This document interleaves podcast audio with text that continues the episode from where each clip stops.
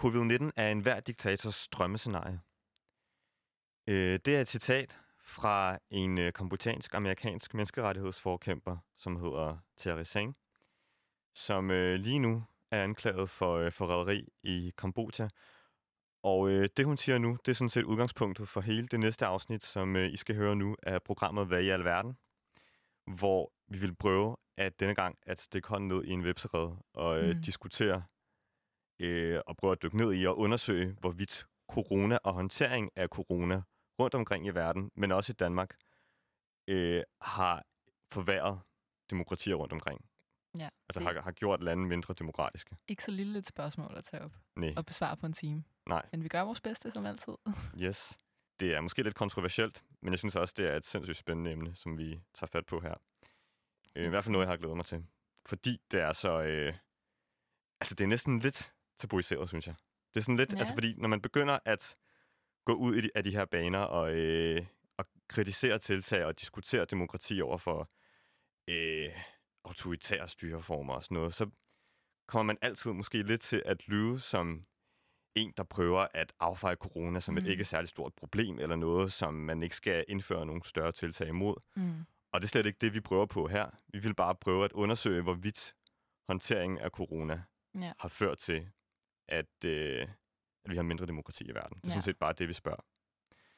Og det er jo særlig, nok særligt et spørgsmål, der er øh, ja, særligt relevant i, i lande, der måske i udgangspunktet før krisen ikke var helt så stærke demokratiske som Danmark. Mm, Men ja, helt sikkert. Dem kommer vi til at uh, se meget på. Ja. Øhm, for du lytter til programmet Hvad i alverden på Radio Loud. Her spørger vi, hvor verden bevæger sig hen, og sætter i hvert afsnit spot på en af de vigtigste begivenheder lige nu. Vi spørger, hvad går det ud på, og hvorfor det er vigtigt? Alt sammen for at finde ud af, hvad i alverden, der foregår ude i verden. Mit navn er Alberte Dunker Jensen. Og mit navn er Øjsen Shapiro. Og vi er dine værter i den næste time.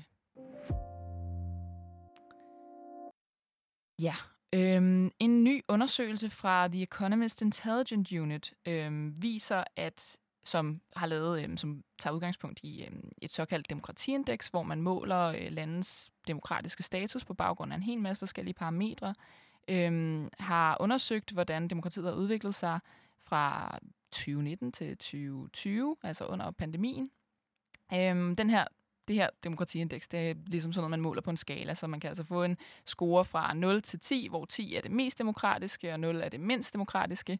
Øhm, og undersøgelsen viser altså, at øhm, fra 2019 til 2020, der er verdens landes gennemsnitlige demokratiscore, som altså gik fra 0 til 10, faldet fra 5,44 til 5,37, hvilket er altså et øh, ret markant fald.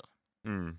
Ja. ja, man kan jo sidde og undre sig over, om det ja, er det meget eller lidt. Mm. Det er i hvert fald den øh, dårligste gennemsnitlige score, kan jeg se, der er blevet målt, siden det Economist begyndte at foretage undersøgelsen. Mm. Ja, og det siger jo også noget. Så altså, i princippet, så betyder det, hvis man, at verdens lande lige nu er det mindst demokratiske, ifølge The Economist undersøgelse selvfølgelig, mm. de, nogensinde, de har været siden 2006. Mm. Det er nok ikke, de nogensinde har været, men siden 2006, og det siger jo måske noget ja. øhm, om, hvad corona har gjort ved, ved demokratiet globalt. Ja, og så er spørgsmålet jo, om det også gælder mere lokalt. Altså er vi for eksempel med i den her afdemokratiseringsbølge eller ej? Mm. Øh, og man kan jo se på tallene for Vesteuropa. Øh, det synes jeg også var meget sjovt. Det der med, at den overordnede gennemsnitlige score for landene, den er også faldet. Mm. Altså Vesteuropa, som vi måske ser som en af de sådan, mest demokratiske dele af, af, af Vesten, øh, der ser vi også et fald fra 8,35 til 8,29. Mm. Og man kan sige, en ting er jo, at nu, som vi lavede med at sige, at øh, covid-19 er en hver diktators drømmescenarie, men måske også øh, noget demokratiske ledere i Vesteuropa, nu vil jeg ikke sige draget fordel af, fordi det er der, hvor det begynder at lyde konspiratorisk, men, øh, men i hvert fald noget, der måske også skader demokratiet selv mm. i lande, hvor der ikke er diktatorer. Så mm. det, kan jo, det er jo også interessant nok. Ja. Men lad os lige hoppe ned i nogle af de her sådan helt konkrete øh, lande, der har, øh, der har været med i det her, kan man sige, som er blevet øh, undersøgt, fordi det er jo sådan set hele verdens lande. Øhm, og se på, hvad det kan være konkrete ting, der gør, at de her lande bliver mindre demokratiske. Fordi noget er at sætte et tal på, det kan jo tit være sådan en lidt abstrakt størrelse. Og øh, mm. jeg ved det, jeg har det selv lidt, lidt mærkeligt med de her gennemsnitlige scores for, hvor demokratisk et land er. Jeg synes nogle gange, det godt kan blive sådan lidt, du ved, når man prøver at indbefatte ja, Ja. 20 forskellige parametre i et tal, så bliver det i hvert fald meget sådan abstrakt. Hvad Ja. handler det egentlig om? Og hvad vil det sige i praksis, at øhm, verdens landes demokrati er faldet med 0, hvad, 0,5 eller 0,4 Mm. 0,04 decimaler. Det, det, altså i en eller anden score. Det må- siger måske ikke så meget i substansen, altså Ja. sådan reelt. Men, Ja. Kan det mærkes for eksempel? Mm. Er det Mhm. noget, vi kan se, eller Ja. føle, eller fornemme på en eller anden måde? Øhm, vi kan jo prøve at øh, se på øh, Ungarn, som er et land, som bliver nævnt meget tit, synes jeg, i de her debatter omkring øh, demokrati, og når demokratiske lande bliver mindre demokratiske, så er det tit Ungarn og Polen, i hvert fald når det gælder Europa, som bliver fremhævet, synes jeg. Og der er jo sådan nogle sjove, altså for ikke at sige dramatiske, øh, nedslag, som, som man kunne pege på. For eksempel har der været en helt voldsom begrænsning af, af mediernes ytringsfrihed mm, øh, i landet inden for de seneste år. Blandt andet fordi, at øh, premierministeren Viktor Orbán simpelthen har været med til at opkøbe uafhængige medier og øh, indsætte personlige øh, støtter i redaktionslokalerne. Og der, hvor det virkelig også bliver spændende, synes jeg, når vi snakker om øh, covid-19 og den her udvikling, så øh, skete der noget meget markant lige da pandemien brød ud. Øh, der forsøgte Viktor Orbán jo at indføre, eller han indførte faktisk en slags nødretstilstand, som gjorde, at han begyndte at udstøde love per dekret, det vil sige uden godkendelse af parlamentet som sådan. Han kan selv som den udøvende magt gå ud og, øh, og vedtage lovgivning. Og det er jo blandt andet det, der også gør det muligt, at man øh, har, har gjort det, som man gjorde for nylig, som nu har udløst en hel masse protester i Ungarn med, at man er øh, man har vedtaget en lov mod offentlig fremstilling af homoseksualitet for, øh, jeg Mm. mener, der for børn eller for personer under 18 år. mm, Så man må simpelthen ikke formidle indhold om øh, homoseksualitet og transkønnet for øh, altså mindreårige gåsøjne Mm. for folk under 18. og det er jo en meget konkret effekt af en demokratisk forringelse, der er sket i forlængelse af corona. Ikke? Så det er jo Mm. ligesom sådan substansen i nogle af de her tal, vi har snakket om før. Ja. Øhm, man kan også kigge på Polen, øhm, som hvad hedder det, har en meget regeringsstyret, nogle meget regeringsstyrede domstole. Og det, der så også er sket, det der så er sket i Polen for eksempel her under corona, det er, at, øhm, at domstolene ligesom er blevet, domstolene og, øhm, og hvad hedder det, øhm, og regeringen ligesom er blevet endnu mere sådan gensidigt afhængige, Mm. øhm, så vidt jeg forstår. Ikke? Mm. Der er jo så også blevet indført, øhm, eller blevet øh, gjort en masse konkrete tiltag. For eksempel er, det, er der blevet indført næsten et totalt forbud mod abort, øhm, Mm. fordi den siddende regering i Polen i øjeblikket er mm, stærkt konservativ. Øhm, Og det er også noget, der kunne lade sig gøre, fordi regeringen har taget den her stærkere kontrol over Mm. domstolen, som den har i Polen. Ja, blandt andet ved at øhm, tvinge højesteretsdommer til tidligere pension for at øhm, rense retsvæsenet for kommunistiske dommere. Ja. Det er jo øh, det er jo også et rimelig interessant en, en rimelig interessant øhm, Måde at, at gøre tingene på. ja. Altså man er simpelthen tvunget nogle øh, dommer, der har siddet i de her højesteretsstillinger i lang tid, har tvunget ud på pension, og så indsat nogle nye, ja, som ifølge nogle øh, medier i hvert fald har en, en vis tilknytning til regeringspartierne. Ja. Øh, vi kan lige nå et nedslag til, som jeg synes er, øh, øh, er ret voldsomt også, som er øh, Rusland, hvor man har øh, anholdt øh, flere Navalny-støtter under påskud af, at de bryder forsamlingsforbuddet. Og øh, det er jo så nogle personer, der har været ude at støtte øh, Alexei Navalny, som er øh, oppositionspolitiker i Rusland, og lige nu sidder fængslet. Dem har man så ja, anholdt med corona som et decideret argument for, mm. at de øh, skal være frihedsberøvet. ja. Øhm, så der er nok at tage fat på. Det her var bare lige et, øh, et par af de mest aktuelle og måske også mest markante nedslag, men der var meget mere, man kunne kigge på mm. øh, med den her slags. Senere i programmet vil vi også kigge lidt på, hvordan, øh, hvordan det danske demokrati kan siges at være blevet påvirket af corona, men det venter vi lidt med. Øhm, og så starter vi med at tale lidt om, øh, hvad det så egentlig vil sige, det her med, at lande bliver mere øh, mindre demokratiske. Ikke? Altså det, man også kunne kalde sådan en eller anden, en eller anden form for autoritær øh, fremgang, eller fremgang af autoritarisme. Jeg tror, vi kommer til at bruge ordet autoritær ret meget, i hvert fald mm. i Mm. programmet. Og i det kommende inter- et interview, vi skal lave her om lidt. Mm. Øhm, så det begreb vil vi lige øh, snakke lidt om. Hvad, hvad betyder det egentlig, Ocean? Altså, hvad, sådan, hvordan vil du forklare det? Altså, der er også mange diskussioner af, hvordan man bruger det. Vi kommer til at bruge det i sådan en meget bred forstand. øh, autoritære regimer, det er simpelthen alle de ikke-demokratiske regimer, øh, som har en eller anden form for en meget høj koncentration af magt i det politiske system, øh, og hvor der har været nogle begrænsninger af nogle basale frihedsrettigheder og spilleregler, som altid gælder i demokratiske lande. Mm. Som for eksempel magtens tredeling og øh, pressefrihed, ikke frihed til at have en kritisk presse og ytringsfrihed og, fri, og øh, menneskerettigheder. Alle sådan nogle ting. Ja, så man kan ligesom kalde autoritarisme for en form for paraplybetegnelse for ikke-demokratiske mm. styreformer, ikke? Ja. ja. Det interessante, det er jo så, fordi vi har set åbenbart en del lande i den seneste tid, altså tydeligvis, som, øh, som har oplevet den her tilbagegang i demokratiet, eller som er blevet mere autokratiske med tiden. Og øh, spørgsmålet er så, om øh, det er noget, der især er blevet øh, skabt af coronapandemien mm. også, eller om det er noget, som coronapandemien bare har forværret, men som måske mm. har været i gang i noget længere tid. Ja, altså var lande allerede ved at blive mere autokratiske før corona, eller er det corona, der har sat den her potentielle, den her proces i gang? Mm. Øhm, så er det måske også lige værd at, at nævne, at selvfølgelig, når vi, når vi snakker om det her med demokratisk tilbagegang, eller sådan frem, frem, fremgang af autoritarisme, så er der ikke tale om, at man enten er demokratisk eller autokratisk i sådan helt ren enten eller forstand. Man kan ligesom se det som en eller anden form for spektrum, ikke? hvor man kan være mere eller mindre det ene eller det andet. Lidt ligesom de her, det her pointsystem, som øh, The Economist har lavet, øh, ja. hvor det ikke er, altså der ikke er to kategorier. I virkeligheden er der mange mm. mange niveauer af demokrati og af autoritarisme. Ja, ja. og øh, det er jo også det, vi skal snakke med en øh, forsker lige om lidt. Øh, et interview, som jeg også har glædet mig til. Han hedder Luke Cooper, og han har simpelthen siddet og forsket i øh, de her autoritære regimer, og hvordan de har spredt sig inden for de sidste 20 år. Øh, og dermed altså også her under øh, coronaperioden.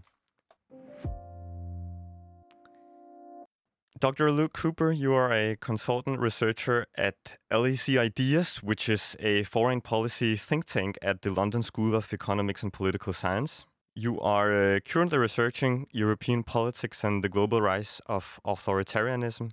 And you're also the author of a book called Authoritarian Contagion The Global Threat to Democracy, a book which explores the recent turn towards authoritarian forms of government around the globe basically. Welcome to this program. Thanks for having me. Thanks for having me on. Good, good to meet you both. You too.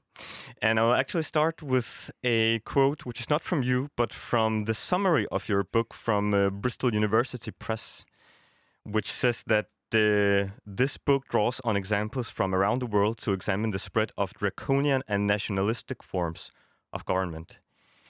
Uh, why are you so fascinated by these new forms of government? Why are you spending so much of your career time on uh, researching them? Yeah, well, I think like a lot of people, I've looked at political developments taking place internationally over the last decade or so and have been struck by how they're moving in a particular um, direction, and that is increasingly towards what we could call a kind of semi-authoritarian or or outright authoritarian um, politics in many countries in the world, and it's really it's almost almost universal in a way. And this is always uh, quite a surprising thing for political scientists to um, discover when they see things happening everywhere all at once in short periods of time. They say, "Hang on a minute, we're usually so interested in particularity, uh, the specific."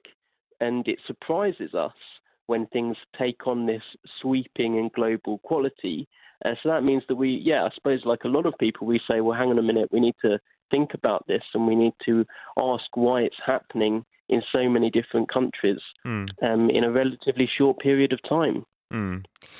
But what do you mean by semi authoritarian governments? What are these draconian and nationalistic forms of government? Can you uh, describe some typical traits for us?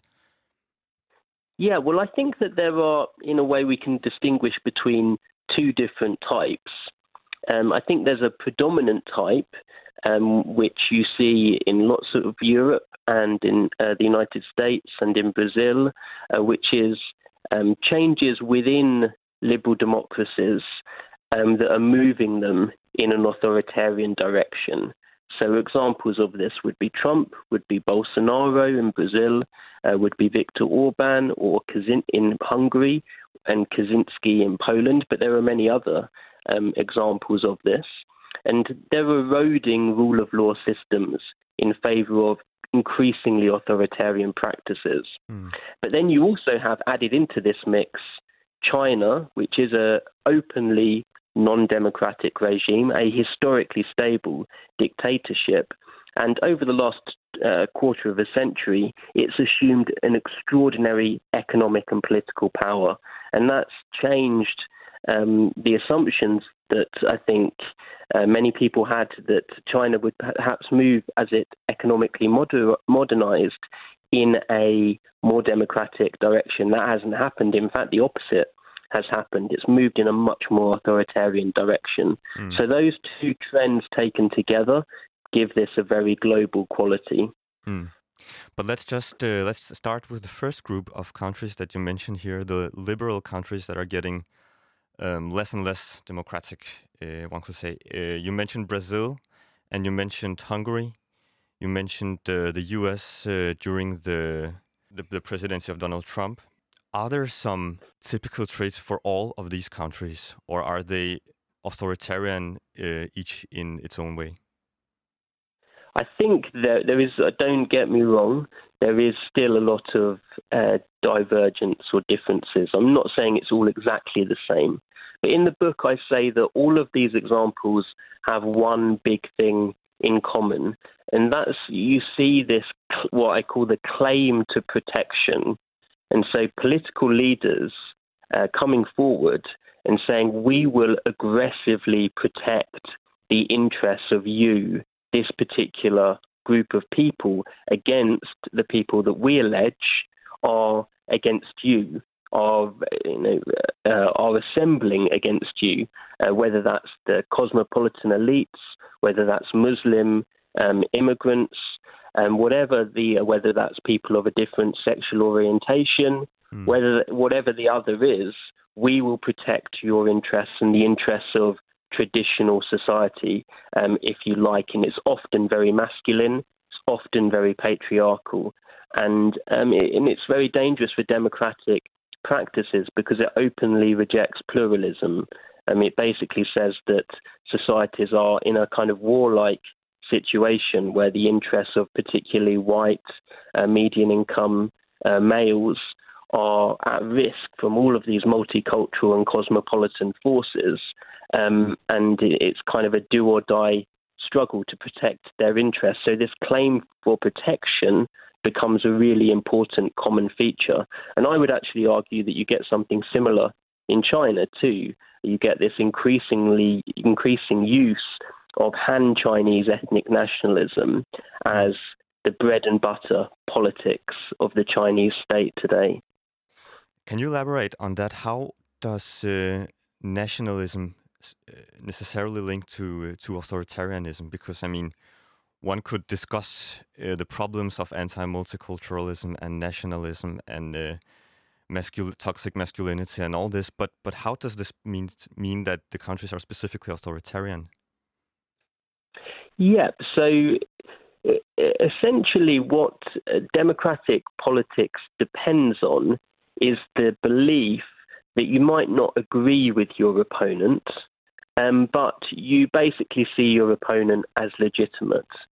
Uh, you, you, you see them as a, and the argument uh, between you and your opponent as legitimate. That's actually a really important assumption um, that um, well governed and effective democracies will have and it's being lost in a lot of societies, uh, that assumption.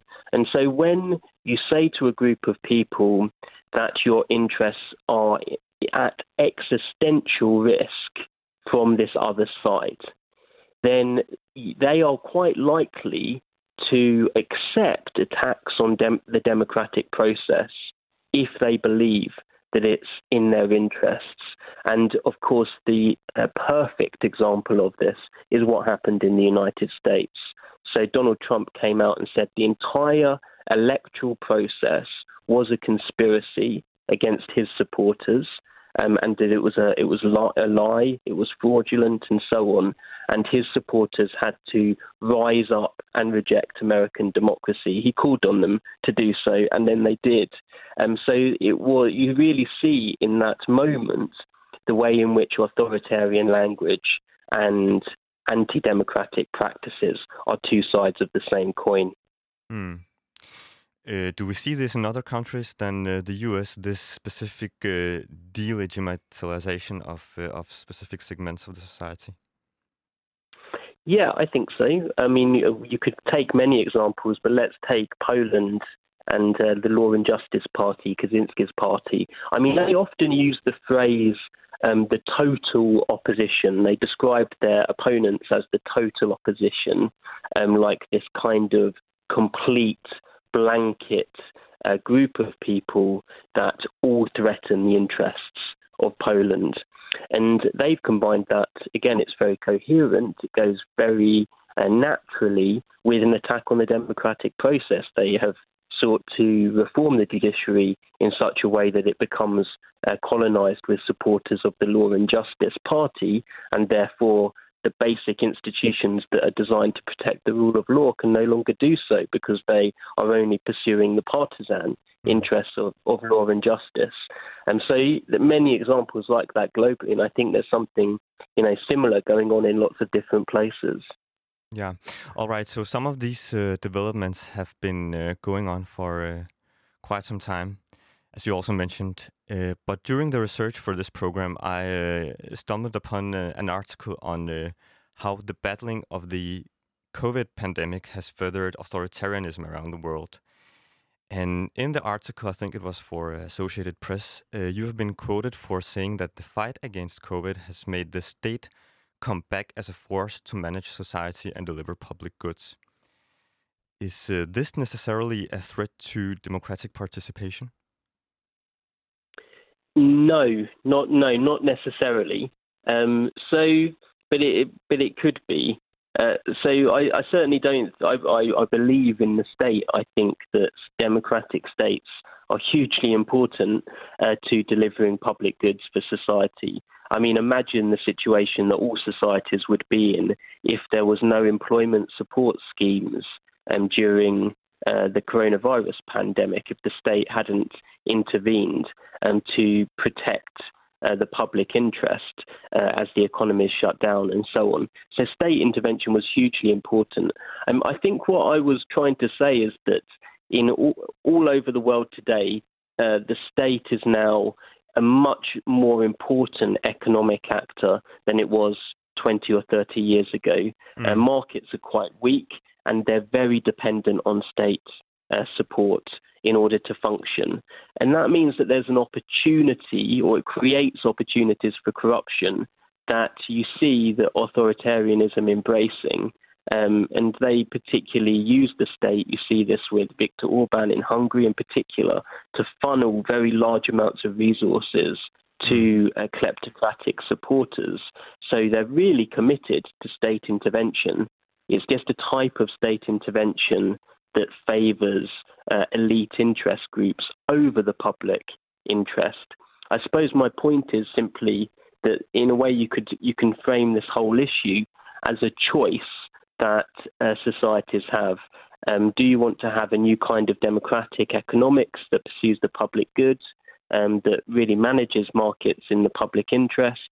Or do you have a kind of politics that's authoritarian, that's kleptocratic, where the state is used extensively, um, but it uh, coheres and supports a sectional elite interests? In a way, that's the choice, or at least the economic choice, that societies are being posed with uh, in the post 2008 world. Mm. But so, how has the pandemic specifically worsened the uh, the role of uh, of democracies and their self perception in in the modern world? Because you were also quoted in the article for saying that democracy doesn't have a clear vision for what it's trying to do in the 21st century.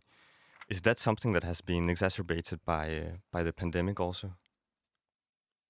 Yes, I think that there are visions emerging um, but they're still quite uh, fragmentary and haven't perhaps um, got yet got a clear sense of their global appeal. I mean, what I'm thinking about here is Biden's platform in the United States. You know, he does recognize that you need to think big about radical change today. Whether he's got that got the political support to be able to get that through Congress is another question. But his kind of language that he's using is starting to talk about a new democratic um, vision.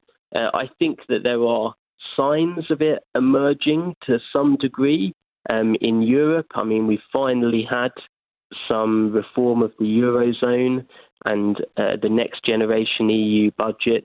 I would say it's all quite cautious and quite tentative. And I guess the problem that Democrats have, especially when facing the climate question, is that they're trying to say, on the one hand, we're going to think big and we recognize the need to be radical. And on the other hand, don't worry, not much about your everyday life will change. And I suppose that's the contradiction that democratic forces are grappling with, or at least one of them, uh, one of the big contradictions that they're grappling with. Hmm. Interesting. Uh, but um, I also uh, read this report that uh, you have written to, together with uh, Guy Aitchison, The Dangers Ahead COVID 19, Authoritarianism and Democracy.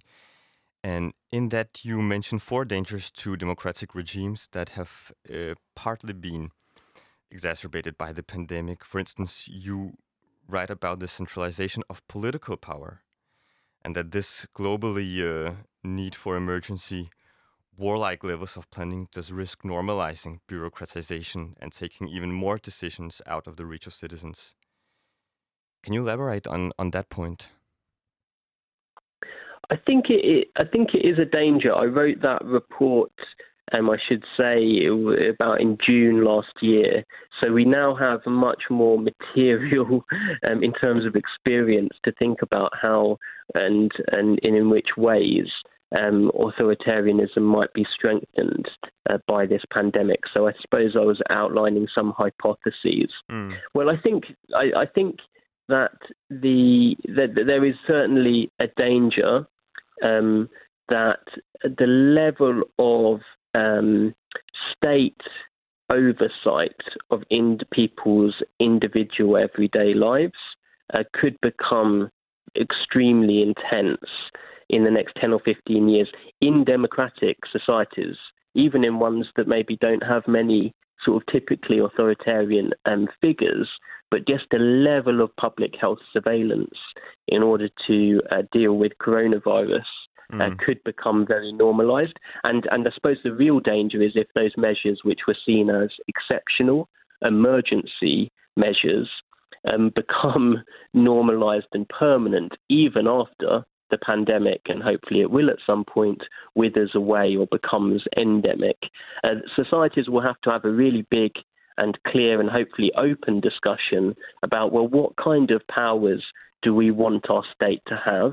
Um, how are those powers going to be regulated? And what kind of um, levels of semi permanent or permanent um, oversight and scrutiny of people's everyday lives uh, do you have um, in the name of public health?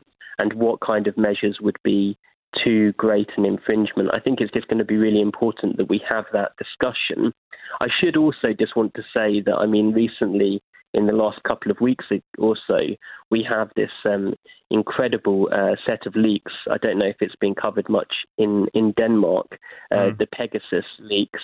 I mean, really a level of state um, infringement of personal liberty, which is absolutely extraordinary. You know, our phones are basically extensions of our minds and our lives uh, these days. They really bring together sort of everything that you could know everything about someone with mm. access to their phone almost.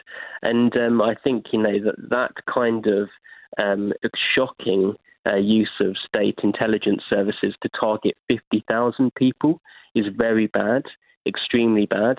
Um, I, I, think if it's upscaled, and it could be presumably to 10 million, 20 million, 50 million, a billion, people, then then you would suddenly wake up and you would no longer be in a democratic society because we we don't know the state actors that are hidden um, in the shadows that have access to that extraordinary amount of material. And I really hope that I think in a way that is somehow that is a more important issue than the public health question. Public health, I can understand why, as long as it's all transparent and it, it's there's regulation around it and it's in the open, we can have that discussion. Mm. I think what goes on in the shadows um, outside of any public influence or democratic control is really dangerous because it's very small numbers of people who will have access to extraordinary amounts of power over us as individuals and our everyday lives. We're running out of time, but uh, one of uh, my last questions: all these political measures that have that have been introduced as emergency measures and that might get uh, get normalized during the next uh, couple of years. Do we see any other signs of this already happening in Western Europe? Well, yes, I, I suppose we, we, do, and it, it's a controversial issue. I'm not honestly um, sure what I think about it, um, but clearly having to show a vaccine uh, status um, uh, uh, passports, as they're they're being called, in order to go to a bar, a restaurant, a cinema, um, and other public events, as has been introduced in France. I mean, that does raise quite significant, I think, civil rights issues. Nonetheless, I'm not necessarily against it, to be honest, because I just think it's such a um, deadly disease that that level of intrusion could be warranted. Um, I just think that I would like societies to have a really honest, upfront discussion about whether this is something that they want and for how long do we want to do it. Um, because it would be, it would be, I think, quite problematic if it moves to other health issues that's not coronavirus pandemic related, like how many uh, illnesses um, or or, uh, you could imagine your entire health record. If your entire health record or mm. something around you becomes a condition for getting into a public place or something, you know, this would all it could all get very problematic right. um, very quickly. Um, so I just think um, let's let's keep an eye on it and let's be skeptical and potentially critical um, around it. But I'm not I'm not necessarily against it. I just think we need to we we need to be aware that it's quite a significant step that some societies are taking. Mm. Which is also a debate that we will uh, take up with our next guest, actually. Um, so it's a perfect okay, uh, bridge towards that. But uh, thank you very much for uh, for agreeing on this interview. Was uh, yeah, brilliant. Thank you very much for ha- having me, and uh, yeah, speak to you again another time. Hopefully so. Så vidt Lou Cooper forsker tilknyttet øh, en tænketank ved øh, London School of Economics. Hvad synes du? Ja, det er komplekse sager. Øhm, og jeg synes, at det... Altså, jeg synes egentlig, det er et interessant sted at starte fra... Når, altså, hvis vi ligesom skal sådan tale lidt om det her interview, er jo det her med, at, at han jo peger på, at, at udviklingen mod eller sådan demokratisk tilbagegang udviklingen mod mere autoritære styreformer, øhm, jo er noget, man har set, altså som vi også nævnte i introen, men er noget, man har set før corona også, ikke? Og det er ligesom en tendens, der i virkeligheden har været i mange lande øhm, på samme tid i længere tid. Mm. Øhm, hvilket jo sådan set er interessant nok i sig selv. Øhm, og det interessante i den her situation er jo så, at nogle af de ting, han har peget på, som, øhm, som sådan udfordringerne for demokratiet er jo blandt andet det her med sådan med stigende overvågning og nationalisering, og det er jo noget af det, som coronakrisen, øhm, altså det er jo noget, som coronakrisen på en eller anden måde er med til at forværre, kan man mene i hvert fald. Ikke? Ja. Ja, altså især det her, han snakkede meget om med nationalisme, og det, at landene lukker sig om sig mm. selv. Øh, det har de jo været, vil nogle argumentere for, altså decideret praktisk, altså tvungne til at gøre nærmest i den ja. her pandemisituation, selvom der så også har været diskussion af, hvorvidt det har været nødvendigt eller ej sundhedsmæssigt. Mm. Men altså, det var i hvert fald en af de første øh, midler, der blev brugt i kampen mod corona. Det var at lukke ja. grænserne. Det er jo klart, at det er ligesom også den, den, de tendenser, og det var også det, han snakkede om, at, at der er mange antidemokratiske bevægelser, der starter i ligesom en fjendtliggørelse, ikke? Altså en fjendtliggørelse af nogen, der kan tage rettighederne ens egne rettigheder fra Mm. en, var noget af det, han sagde. Mm. Øhm, om så det er Trump, der ligesom siger, når man latinamerikaner, eller øhm, hvad hedder det, Bolsonaro, der måske har nogen, øh, der siger, det er homoseksuelle, eller kvinder, eller, eller whatever. Altså, at der ligesom er de her tendenser til, at antidemokratiske bevægelser starter i, sådan om dine egne rettigheder er, øhm, eller din egen, ja, din egen frihed, eller øhm, er, er troet af den her gruppe mennesker. Og på mm. en eller anden Mm. måde er det jo lidt endt med at blive sådan, at man alle udefra, der kommer ind, kan ende med at være sådan smittespredere og sådan bidrage til, at, vi bliver nødt til at være ved, være, altså blive ved i lockdown og sådan noget. Så der er jo sådan noget i det her med sådan at lukke sig om sig selv for at beskytte mod corona, og så, øhm, og så nationalisme. Sådan, måske det er lidt langt spring, men sådan, der er jo nogle, nogle er lighedspunkter eller nogle sammenhænge, som er sådan lidt interessante. Ja. Nu snakkede han så også virkelig meget om USA og Trump, mm. og øh, Brasilien nævnte han ikke, og øh, Kina selvfølgelig, og øh, nogle af de her østeuropæiske lande. Men spørgsmålet er jo også, om vi skal være bange for nogle af de her udviklinger, øh, også i Danmark og i, i vores del af verden. Ja, om det danske demokrati også er troet. Ja, dybest set. Mm. Jeg synes, det var meget sjovt. Vi øh, fandt jo den her undersøgelse, da vi researchede til det her program, Mm. øh, som var noget, en række forskere fra, øh, fra KU havde lavet, altså Københavns Universitet Og, og, og Aarhus, bare lige. og Aarhus. Vigtigt. KU Aarhus, vigtigt. Yes. Represent, ja. Ja. Blandt andet øh, ja, Kim Søndersgaard, Jakob Harry, Ole Væver, øh, Peter Dinesen, øh, som har undersøgt, hvor skeptiske danskere er over for indgreb i frihedsrettigheder mm. under corona, sammenholdt med, hvor skeptiske de var for tre år siden, eller fire år siden, ja, 2017. Øh, og dermed, om vi har noget at være bekymret for, fordi man kan sige, hvis, hvis der ikke er en høj skepsis i befolkningen mod Mhm. de her frihedsrettigheder, så er der vel god grobund mod for, at de... af, frihedsrettighederne, ikke? Ja, sorry, ja, præcis. Øh, så er der også en god grobund for, at, øh, altså at indskærpe de her frihedsrettigheder, hvis der ikke er nogen modstand i befolkningen, eller nogen indgroet skepsis. Og det fandt de ud af, at det var der. Øh, I hvert fald ifølge deres undersøgelse. De har øh, fået Opinion til at lave nogle øh, spørgeskemaundersøgelser, som har vist, at øh, 85 procent af, af alle dem, der har besvaret den her undersøgelse, for eksempel er imod at overvåge øh, alle e-mails og information, der udveksles på nettet. Øh, der er 25 procent, som er imod videoovervågning offentlige steder. Man kan så diskutere, om det er meget eller lidt, men det er i hvert fald en forøgelse i forhold til for, for fire år siden. Mm.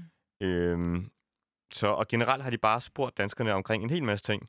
Mm. Øh, måder, man kan indskærpe frihedsrettigheder på. Og øh, generelt har der været en øh, sådan skepsis, øh, en meget stærk skepsis, hvor over sådan 80 procent har svaret, at det er de meget imod. Ja. Øhm, og derfor vil vi også prøve at snakke med en, der har nogle stærke holdninger øh, til indskærpelsen af frihedsrettigheder i, øh, i Danmark, og til hvorvidt nogle af de her tendenser, vi ser under coronakrisen, hvorvidt de egentlig øh, har været gældende før. Ja, og Om- hvorvidt de kan blive en trussel mod demokratiet i fremtiden også. Øhm, velkommen til dig, Søren Schultz Hansen. Du er have. erhvervsforsker og ekstern lektor på CBS. Øhm, og så har du for nylig skrevet en bog omkring øhm, demokrati og den digitale tidsalder. Øhm, det er Det er korrekt, rigtigt. Ja. Jo, det er rigtigt. Øh, heldigt. Øhm, vi skal jo snakke lidt med dig om, øhm, hvad coronakrisen egentlig har betydet for det danske demokrati. Og det er fordi, du Mhm. blandt andet her øh, for lidt over et år siden skrev en artikel i Altinget under titlen Coronakrisen tager temperaturen på vores demokrati. Øh, må jeg godt tænke mig Mhm. at starte med at spørge dig, hvad, hvad mener du egentlig med det? Altså, hvad, hvad, hvordan kan det være? øh, ja, altså, det, jeg, jeg synes, der er to ting i det, som egentlig har overrasket, eller jeg ved ikke, om det har overrasket mig, men der er to interessante ting i det. Det første er, at coronakrisen selvfølgelig har været ekstrem, og på den måde har udfordret vores demokrati og, og, og, og prøvet grænserne af. Øh, Så det er den ene ting, øh, som er interessant at studere. Den anden ting, øh, der er interessant, det er, at mange af de ting, de, de måder, vi har set demokratiet virke, og nogle af de kriser, der har været, eller nogle af de udfordringer, der har været for demokratiet under coronakrisen, er faktisk nogle kriser og nogle udfordringer, som vi har set lang tid inden øh, coronakrisen, og som, som måske bliver, bliver ekstra klare, eller er blevet ekstra klare under coronakrisen. Men, men, men det var egentlig det, der overraskede mig mest. Det var, at de ting, som vi synes var særlige under coronakrisen, egentlig stort set alle sammen er ting, man har øh, peget på i litteraturen og i debatten, også øh, som, som problemer for demokratiet, også inden coronakrisen. Så det var sådan grunden til, at jeg skrev den kronik, øh, den der dobbelthed af, at, at coronakrisen er interessant at studere demokratiet, fordi det udfordrer demokratiet, men at når man så analyserer situationen, så viser det sig faktisk, at de øh, udfordringer, som vi har set under coronakrisen, faktisk er ret almindelige i gåsøjne for det moderne demokrati og udfordringen i det moderne demokrati. Okay, så nu sagde du også lige det her med, at øh, det coronakrisen, og det er jo så den her del af det med, øh, at, mm-hmm. at coronakrisen tester grænserne for demokratiet. Øh, og det ja. måske, og hvad, hvad mener du egentlig helt præcis med det? Ja, men altså ikke, ikke noget andet end, end det, øh, rigtig mange taler om, altså at, at øh, frihedsrettigheder, demokratiske frihedsrettigheder, er blevet udfordret og blevet sat ud af kraft mm. øh, under coronakrisen. Og det er jo sådan set ikke, det, det er jo langt fra den, den, den eneste, der siger. Det, yeah. det er jo den almindelige kritik, øh, som, som er helt på sin plads, og den almindelige diskussion og debat, som er helt på sin plads. Ja, for det interessante er jo så også, at en ting er det her med, hvor langt er vi villige til at gå i, i hvad hedder det, i at vores rettigheder bliver begrænset for at sikre mm-hmm øh, offentlig sundhed og alt det her. Men du siger jo så, at, øhm, at mange af de ting, vi i virkeligheden er lidt utilfredse med, eller som vi føler os begrænset af, øhm, eller som kan være et demokratisk problem øhm, her i forbindelse mm. med coronakrisen, er noget, noget, vi har set før coronakrisen mm. også. Så hvordan ja. stod det til med dansk demokrati før coronakrisen? Hvad er det for nogle problemer, som coronakrisen måske har øhm, highlightet? Ja, altså hvis vi bare skal tage en ting som, som, øh, som det her med, at, at coronakrisen opstod lige pludselig. Det gik meget hurtigt, og derfor var man nødt til at lave noget særlovgivning, som i virkeligheden sætter nogle af de demokratiske processer ud af kraft. Fordi hvis vi skal køre en i en normal demokratisk proces, går det for langsomt, så kan vi ikke nå at reagere hurtigt nok. Demokratiet er langsomt, og hvis vi kommer i en situation, hvor tingene går rigtig, rigtig hurtigt, så har demokratiet faktisk, som det langsomme system det er, et problem. Og, og det, det lyder som noget, der er særligt for, for, for coronakrisen, men i virkeligheden er det jo er det noget, vi har set i litteraturen, øh, og som jeg også selv har beskrevet i mine studier, det her med, at den digitale verden er blevet så kompleks, og frem for alt øh, tingene udvikler sig så hurtigt, i sådan et digitaliseret netværk, som vores verden er, er, er blevet til, at demokratiets, det langsomme repræsentative demokrati med særlige processer, har svært ved at følge med simpelthen. Øh, øh, litteraturen kalder det wicked problems, altså øh, problemer, der er blevet så komplekse og går så hurtigt, at vi ikke bare har problemer med at finde den rigtige løsning, vi har faktisk også problemer med at definere, hvad problemet er. Mm. Og hvis man ikke kan definere, hvad problemet er, så er det virkelig, virkelig svært, og, og det i øvrigt går virkelig, virkelig hurtigt. Problemet opstår ekstremt hurtigt. Så det er virkelig, virkelig svært at finde løsningerne, hvis man ikke kan definere, hvad problemet er. Og det er endnu sværere at finde et løsning demokratisk, fordi hvis man handler for langsomt, så er det for sent. Så derfor er det et velbeskrevet problem, altså når man kigger på litteraturen og litteraturen og, og forskere og teoretikers beskrivelse af den moderne verden, er det et velbeskrevet problem, at demokratiet står over for nogle udfordringer i, i, hen, i, i forhold til at reagere hurtigt nok, fordi demokratiet er langsomt. Øh, og at det også står over for nogle problemer øh, i den forstand, at demokratiet i den form, vi har det i dag, øh, ikke nødvendigvis fungerer øh, øh uden, det, det fungerer ikke uden problemer, når det bliver internationalt. Og det har vi jo så i øvrigt også kunne se under coronakrisen, hvor det, der jo skete, det var modsætningen af globaliseringen, nemlig vi lukkede grænserne, vi, vi, vi så af og, og fiksede vores egne problemer, det gør vi sådan set i, i vid udstrækning stadigvæk. Ikke? Altså, der er jo stadig stor forskel på, hvor godt det godt i gåseøjne, det går til forskellige steder. Så, så, så der er nogle tendenser, hvor man, man i virkeligheden arbejder imod, øh, eller under coronakrisen har arbejdet imod for eksempel globaliseringen og blevet mere ja, nationale. Men det er ikke et nyt problem, fordi globalisering er faktisk en udfordring mm. mod demokratiet, som vi, vi ser det i dag. Og igen, det er blevet ekstra klart under coronakrisen. Okay, men nu, nu har du så snakket om det her med, øhm, altså stigende kompleksitet i de politiske problemer, man har skulle, demokratiet har skulle håndtere, også før coronakrisen. Ja. Altså det er så også noget, Yes. du argumenterer for. Altså før coronakrisen, der har der så også været en stigende tendens til øh, hurtigere lovforslag eller hvad. Altså lidt ligesom, Ja, det er jo så noget af det, Yes. som nogen vil mene er problematisk, et demokratisk problem med coronakrisen, at der bliver gennemført en masse hastelovgivninger, hvilket skader ja. den demokratiske debat og sådan noget, men det har simpelthen været et problem før os, ifølge dig.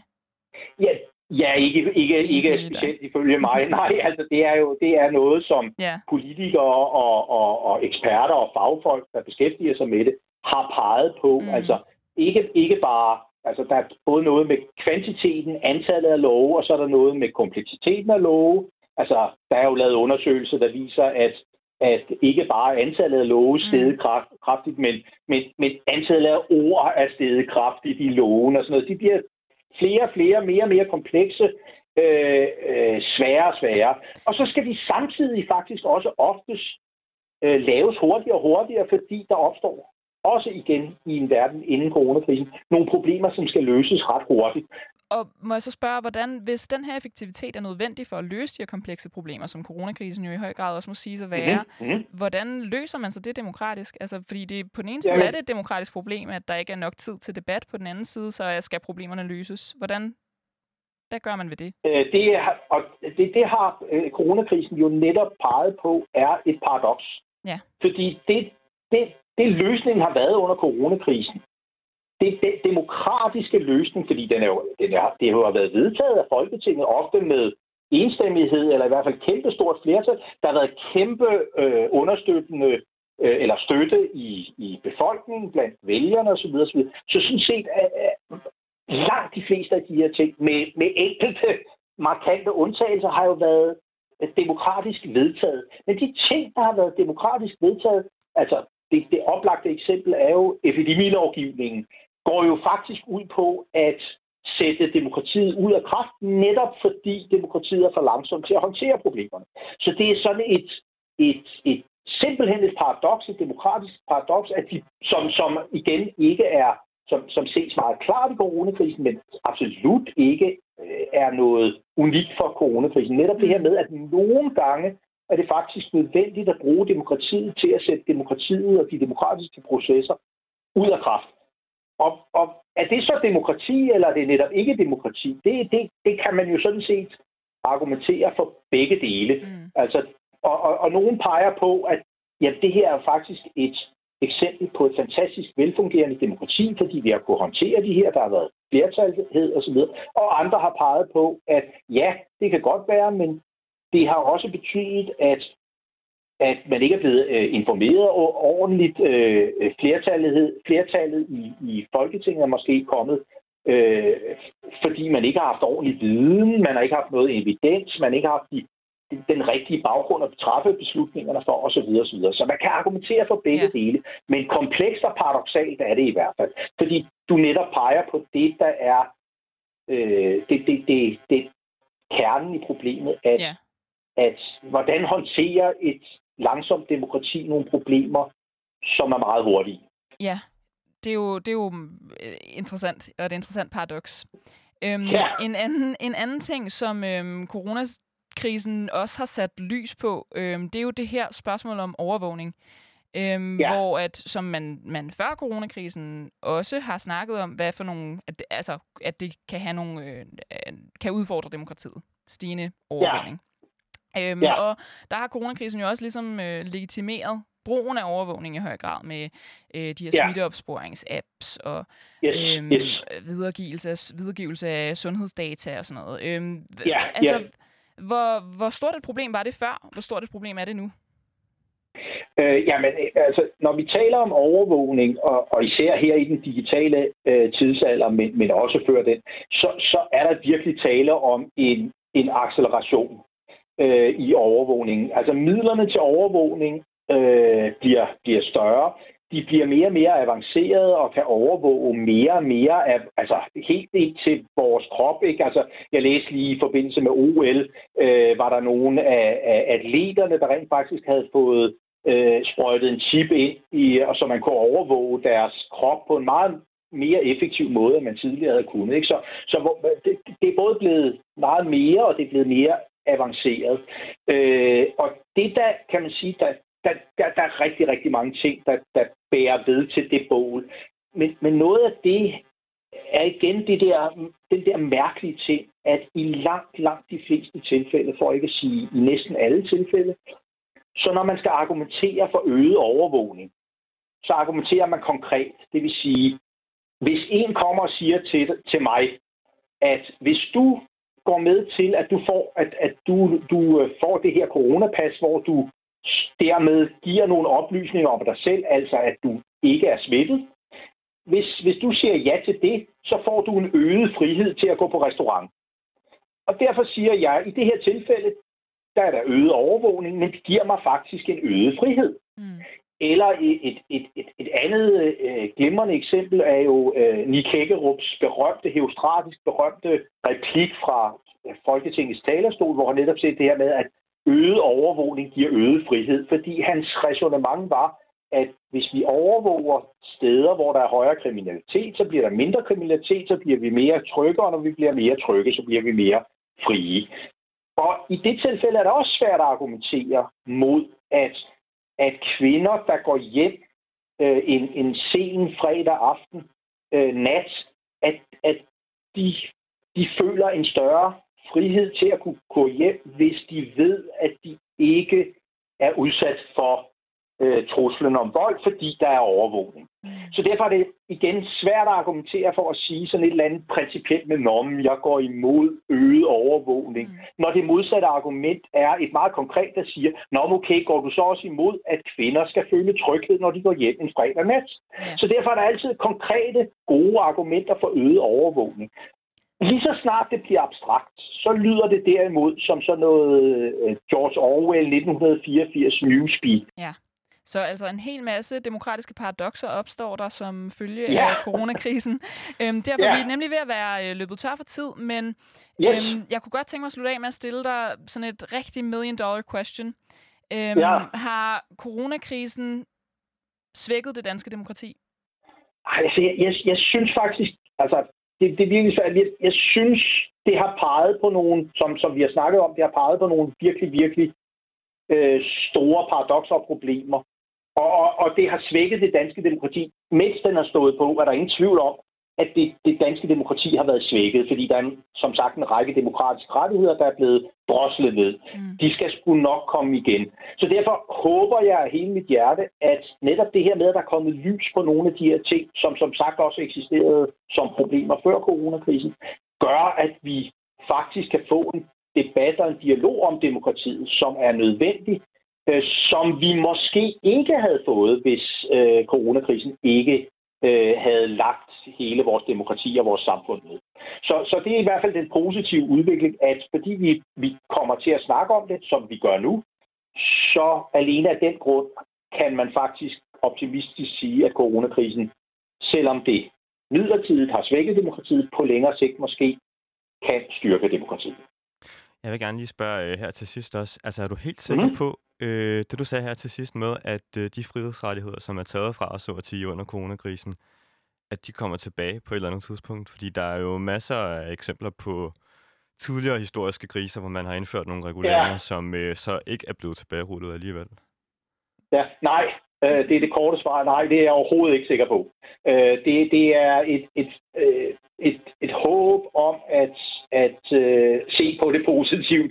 Fordi det, jeg, jeg, jeg kan næsten ikke, jeg, jeg magter næsten ikke at, at se pessimistisk på det, fordi det, det vil netop, som du siger, at det her med, at, at historisk set, så, så magtbeføjelser, som man overgiver til nogle personer, er de meget, meget lidt tilbøjelige til at give fra sig igen. Men, men jeg er nødt til at se optimistisk på det. Men svaret på de spørgsmål er helt klart nej, det er jeg ikke sikker på. Jamen, øh, så krydser vi fingre ja, det gør vi.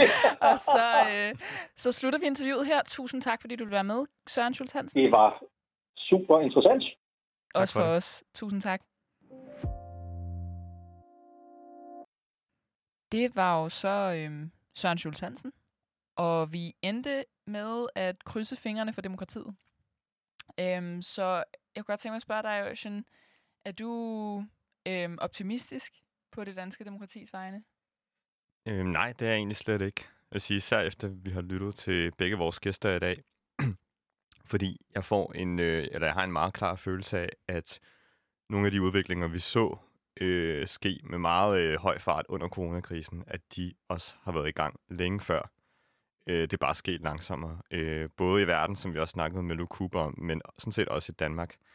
Øh, og øh, Søren Schultz Hansen var også inde på det, det der med, at der har været lanceret massive overvågningskampagner længe før corona brød ud. Mm.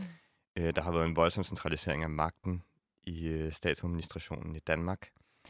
Øh, der har været nogle øh, tiltag i forhold til øh, information og lukkethed omkring information under forhandlinger i regeringen. Altså, der har virkelig været sådan mange små tegn, som øh, virkelig har taget til styrke under coronakrisen, men som altså i mine øjne indikerer, at vi ikke bare vender tilbage til en normal tilstand øh, efter krisen. Også fordi normaltilstanden i forvejen i mine øjne var lidt unormal.